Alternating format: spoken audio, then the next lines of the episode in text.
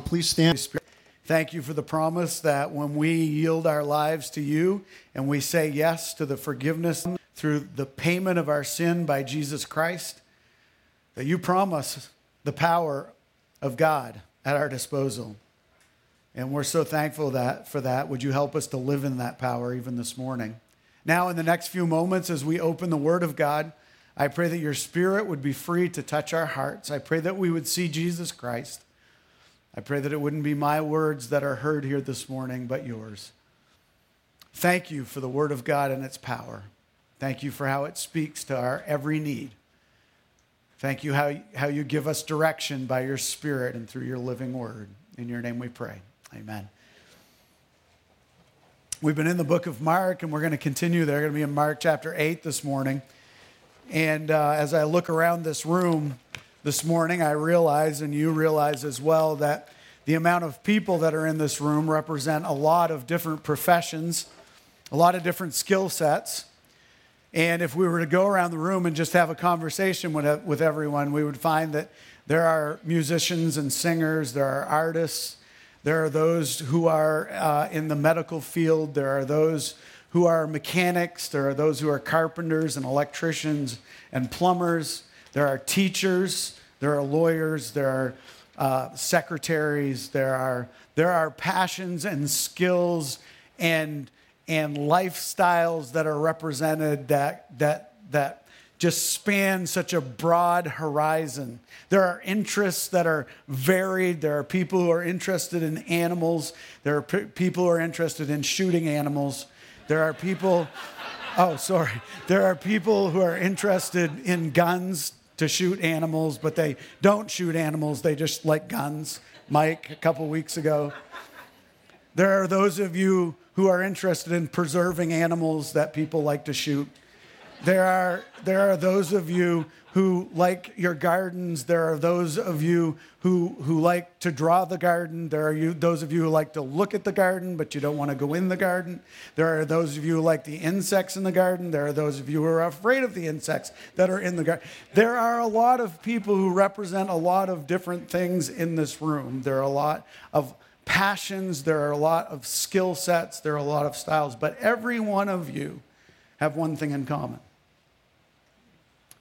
if you have a skill set, which we all do, and if you have a passion, and if you have a job, then every one of you at some point had to put effort in and make sacrifices to learn and practice whatever it is that you're passionate about. Every one of you had to do it. It doesn't matter what it looks like you can't do any of those things that you're passionate about or any of the skills that you want to get better at without some sacrifice and some work. Am I right? Yeah. All of us have to do it. There are those of us who wish we could do certain things, but we're not willing to put the effort in, right? I'm one. I wanted to play the guitar. Justin and I, Uh, just for your information, Justin and I started taking lessons at the same time. And if I were to stand beside him and play, I would be incredibly embarrassed. I didn't make it past the first lesson. It takes a lot of work. And anything we want to do, that's what it takes, right? At some point, we have to go, look, I want to be all in on this and I want to sacrifice and I want to put the time in, I want to put the energy in. I want to do what's necessary to become good at whatever it is, whatever that is, okay? The title this morning of what I want to talk to you about in Mark chapter 8 is, is this. Mike, I changed it, okay, from what we, what, we, what we wrote, what you wrote, okay? He wrote a true disciple, and that's true. We're going to talk about that. But I changed it as I was reading the passage to so you want to be a disciple. And there's a reason I changed it.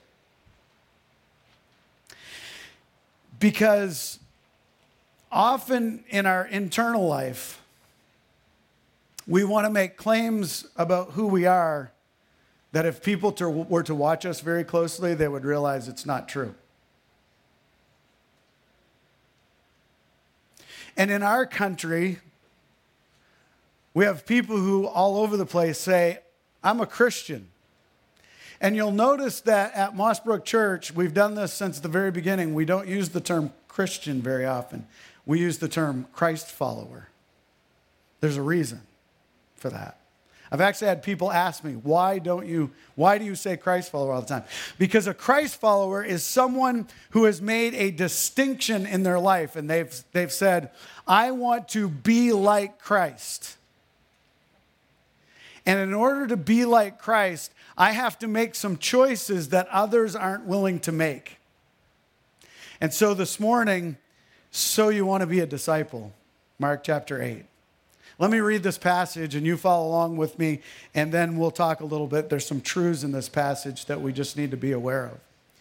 Mark chapter 8, verses 34 to 38. Calling the crowd along with his disciples, he said to them, If anyone wants to follow after me, let him deny himself.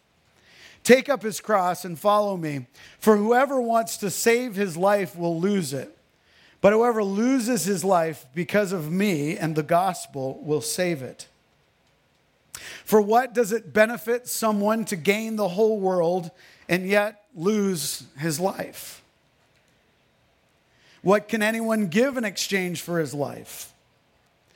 For whoever is ashamed of me and my words in this adulterous and sinful generation, the Son of Man will also be ashamed of him when he comes in the glory of his Father with the holy angels.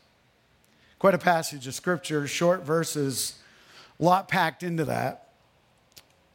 Now, you need to remember, and Mike did a great job of reminding last week, that Mark is on the move and he tells this story of Jesus and the events of Jesus' life a lot quicker than the rest of the Gospels. And at this point, we're getting ready for the journey into Jerusalem, the, the, end of Jesus' life and ministry.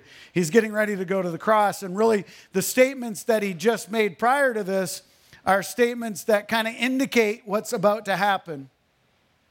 And if you were to go back in the beginning of this chapter and read the statements, you'll find this that Peter, one of his disciples, has just said and confessed publicly that Jesus had asked the disciples, Who do you say that I am? And, and Peter had stepped up and said, You're the Messiah, you're Christ, you're the one. And then, almost in the exact same breath that he makes that statement that, that Jesus is the Messiah, he's the one, at the same, almost same instant, Peter, who is so good at putting his foot in his mouth, does it again and he says, He goes, You're the Messiah, but, but you don't have to die. And if you're to read the verses right before the ones we read, Jesus rebukes him. And we always point at Peter, but if you read the verse, it says he looked at his disciples, not just Peter, because in their mind, the rest of them were afraid to say what Peter was saying. They were thinking it. Peter just spoke it because he couldn't keep his mouth shut. And Peter had looked at Jesus and he said, Look, you, you don't have to die. You don't, you're going to be the next ruler. And, and, and even the disciples had in their mind that Jesus was going to set up a physical kingdom, and that's what they were hoping. That's what they wanted. Oh, that the Romans wouldn't have any power and that Jesus would be in control. And, and so Peter had looked at Jesus and he said, You're the Messiah, you're the Savior, you're going to be the King. And you don't need to die to do that. We'll make it happen. And Jesus rebukes him and says, Get behind me, Satan. And then Jesus goes into these verses. And he doesn't just do it with the disciples. It's very interesting. Because there's a whole crowd of people who had gathered. And he, it, the, the verse starts and it says this that Jesus, with the disciples, goes to the crowd of people who had followed. And they were looking for someone to follow, they wanted someone. They're looking for the next ruler. It was common in those days because of the oppression of Rome that people were looking for someone to rise up to save them. And these guys, this crowd was hoping that maybe Jesus was the one who was going to do that. And so Jesus takes his disciples and he looks at his disciples and he looks at the crowd and he begins to tell them, So you want to follow me? So you want to be my disciple? Well, if you want to be my disciple, look at verse 34. He says, Calling the crowd along with the disciples, he said to them, If anyone wants to follow after me, let him deny himself, take up his cross, and follow me. In this one verse, Jesus gives us three truths, and I want you to catch these this morning three truths of what it means to be a follower of Jesus Christ, a disciple of Jesus Christ. Not talking our term Christian here, it's too easy. Christian simply means that the tenets of God, the fact that He's love and He tells us to love people and that Jesus was a great teacher, that's Christian. That's what has come to mean in our culture. No, this is follower of Jesus Christ, disciple of, one who looks at Jesus and says, He's the master. There's three truths in this passage that I want us to look at. Truth number one, found in the passage, is this Following Jesus requires denying self. It's not popular in our culture, I'm sorry. but the Word of God typically isn't. Following Jesus requires denying self. There is a cost to following Jesus. In Luke 14, 25 to 33, Jesus sets up some of the cost, and he says it this way He says, Look, if a man says he wants to follow me, but he doesn't hate his father and mother, his brother and sister, his wife and his children, now, when he uses the word hate there, he's not talking about loathe. That's not what he means. That's not what the word means. What he means when he says that is this that if, if you haven't come to the place where Jesus Christ and God, the person of God as a whole, gets first seat, and all the rest come after him. That's what he's saying. If a man wants to be a follower of Jesus Christ and he's unwilling to put God as king, stop for a minute. Because if you're a Christ follower, you say, Yeah, I get that, Tim. I don't know why you're talking about that. I get it. Yeah, but look at your life and who's king?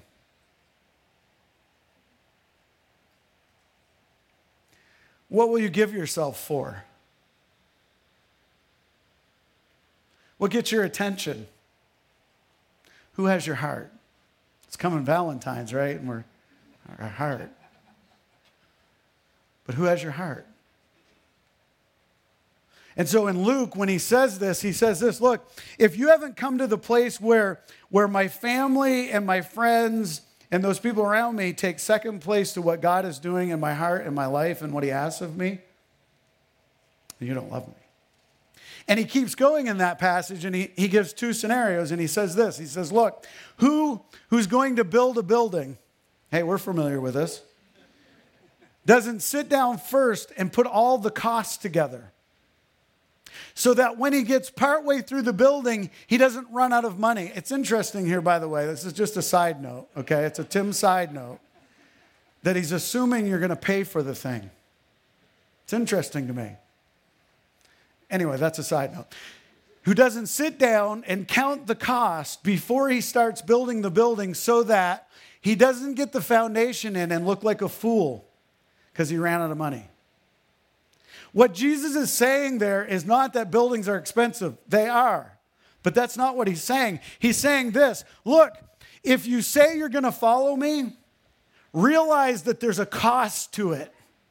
And you better sit down first and count the cost before you say you're in.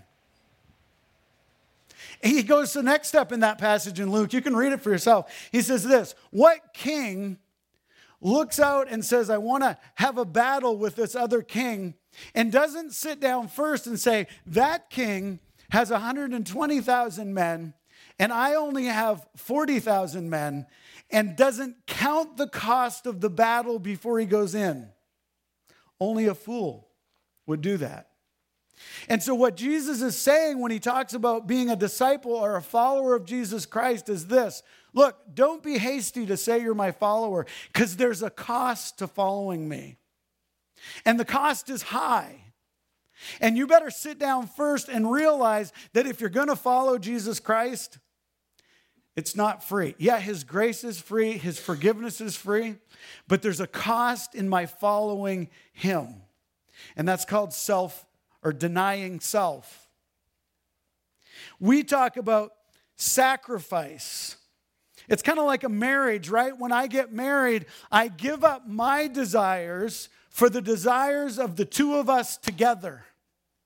And that's what happens a lot in marriage where you ask what the problem is. The problem is, is that you have two people who have their own selfish desires pulling in different directions because they want what they want, not what is best for the two of them together. That's what he's talking about the sacrifice. It's giving up what I want for the good, in this case, of what Jesus wants. I'm married to Jesus. Denying self is not self improvement. That's not what I'm talking about. Self denial is giving up something for a short time or changing a habit to get better or healthier. That's self denial. Denying self means surrender, it's dying to self. Totally different. One is saying, look, if I give up chocolate for a short period of time, the doctor will be happy with my triglycerides and I can go back. That's self denial.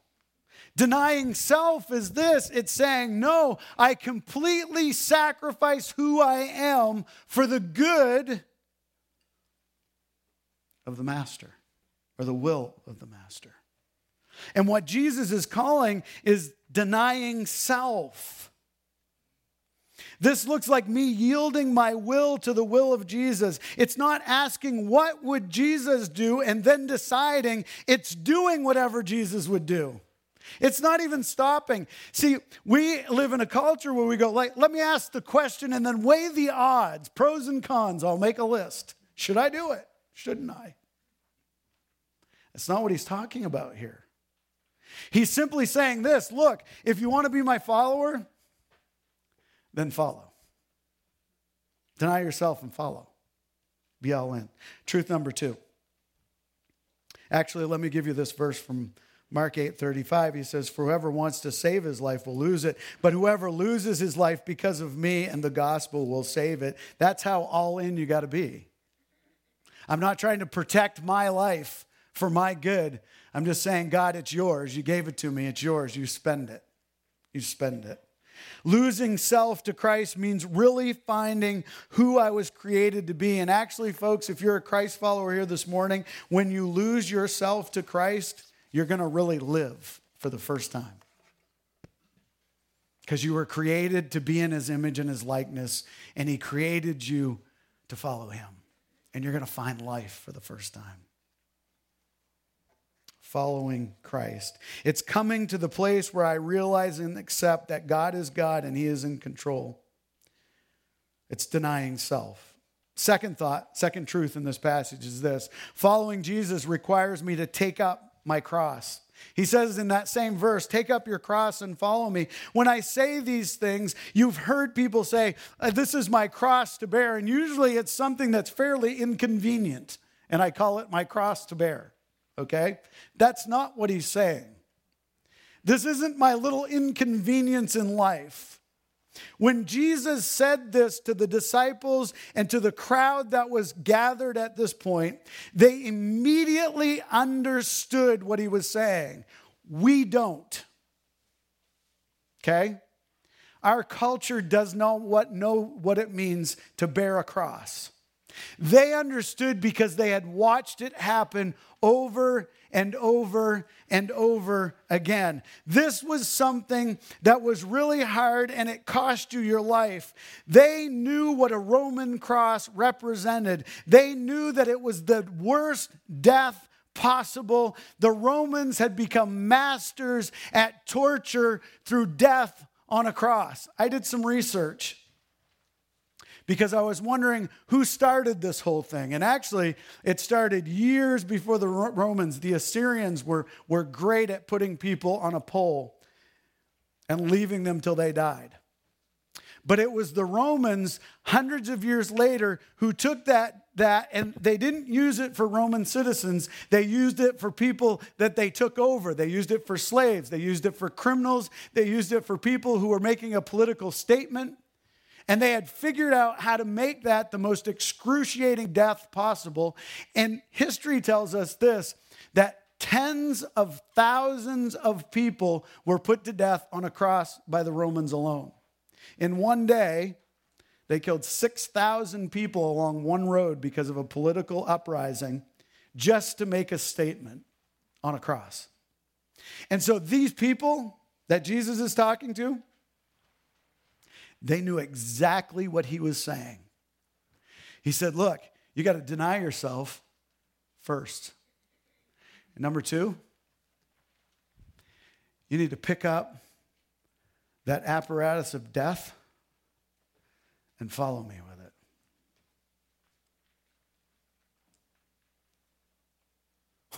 Oh, no. Jesus is love. I can hear it.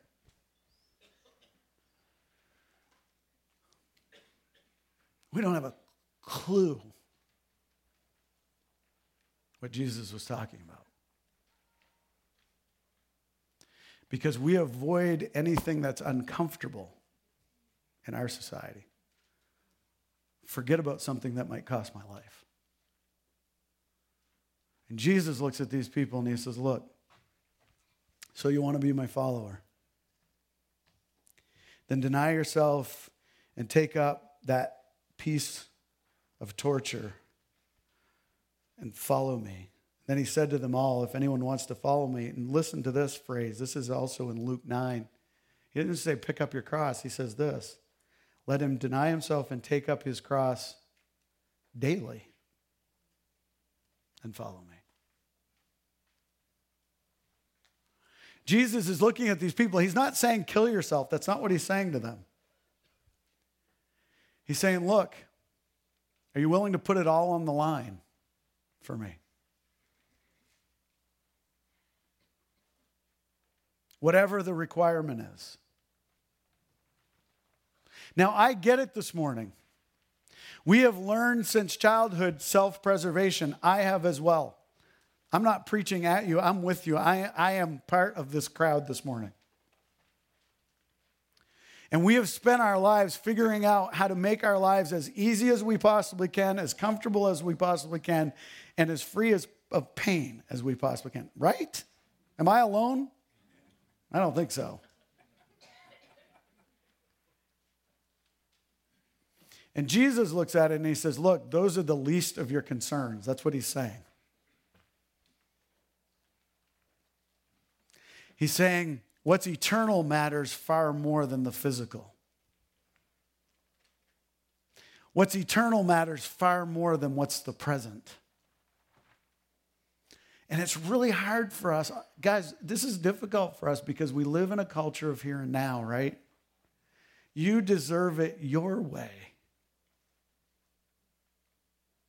You shouldn't have to wait for anything. It should be provided right now, it shouldn't cost you.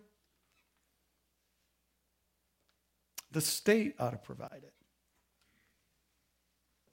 No.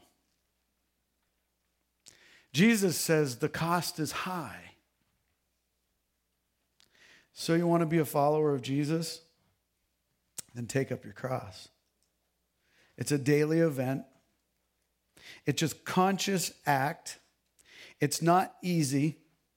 And the worst part of it is, it means I'm allowing someone else to be in control. And man, whether you want to admit it or not, we're all control freaks, right? We want to make the decisions. We want to say what should happen and when it should happen and how it should happen and whether I like it or I don't like it. And if I don't like it, I just leave. And Jesus goes, No. Picking up the cross means that I'm your Lord and your master, and whatever I say goes. Wow, the cost is high.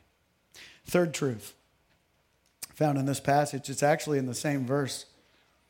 He says this deny yourself, take up your cross, and then he says this follow me. Follow me.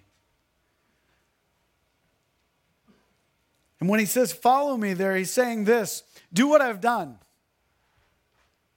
Jesus, Jesus taught a lot, but it's interesting. He taught as he went.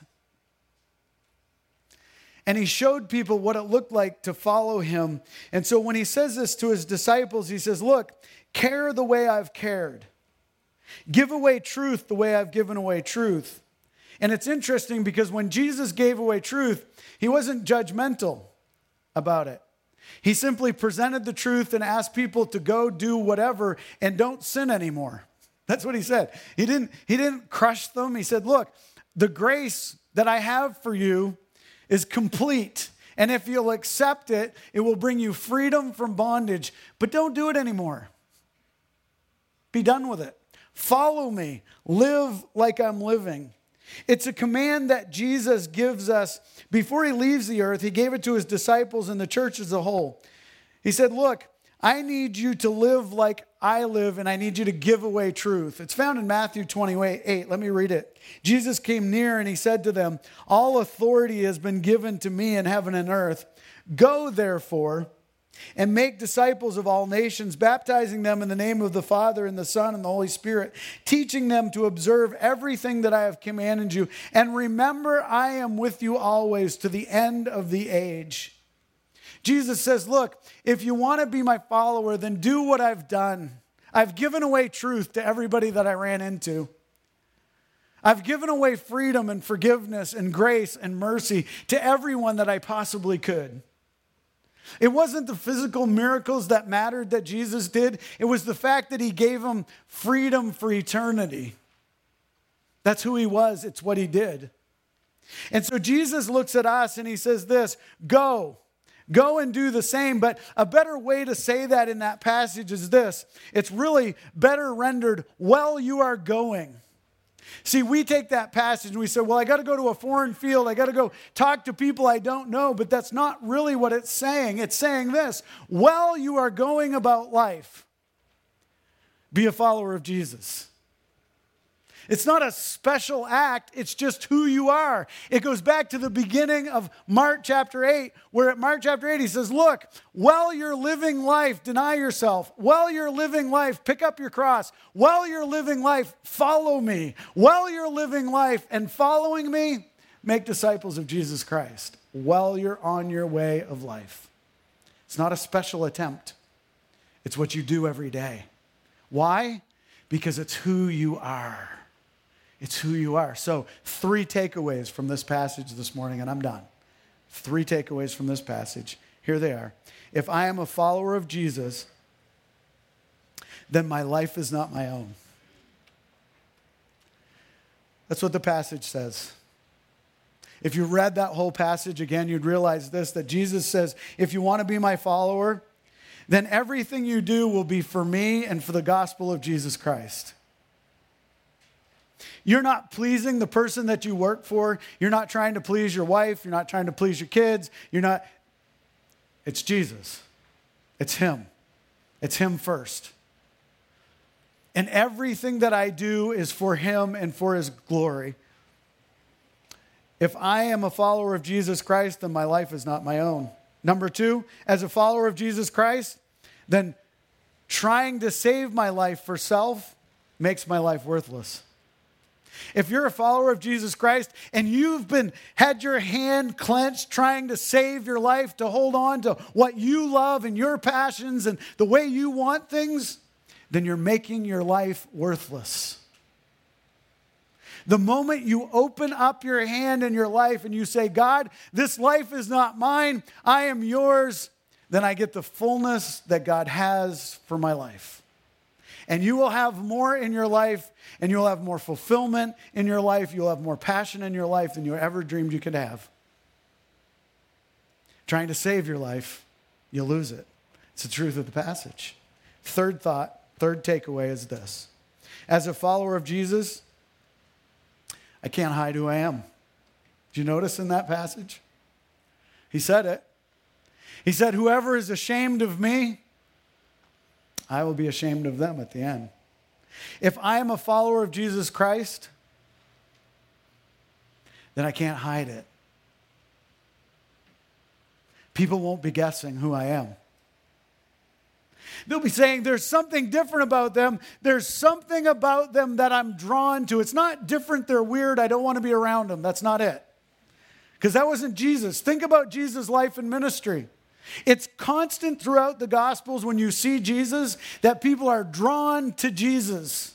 Sinners are drawn to Jesus. Those who were cast, the, the outcasts of life, they were drawn, they wanted to be with him. And he was different. And the same is true with me. If I am a follower of Jesus Christ, people will be drawn to me because of Christ in me. So, the takeaway in the truth this morning is this So, you want to be a follower of Jesus? Then you're not your own. You can't save your life, you have to spend it. And you aren't able to hide who you are. Here's the thing, guys. I think a lot of us in North America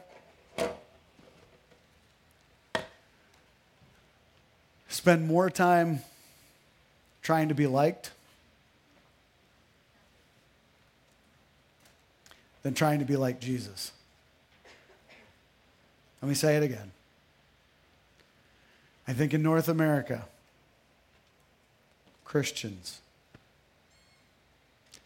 We spend more time trying to be liked than becoming like Jesus. So you want to be a follower? Really? Have you counted the cost? Are you in? Father, grant us the courage to be the followers that you've asked us to be. Grant us the courage to deny ourselves, to pick up the cross of yielding our lives solely and completely to you, and then following, just following. Not trying to control, not trying to make stuff happen, just following Jesus. Give us the courage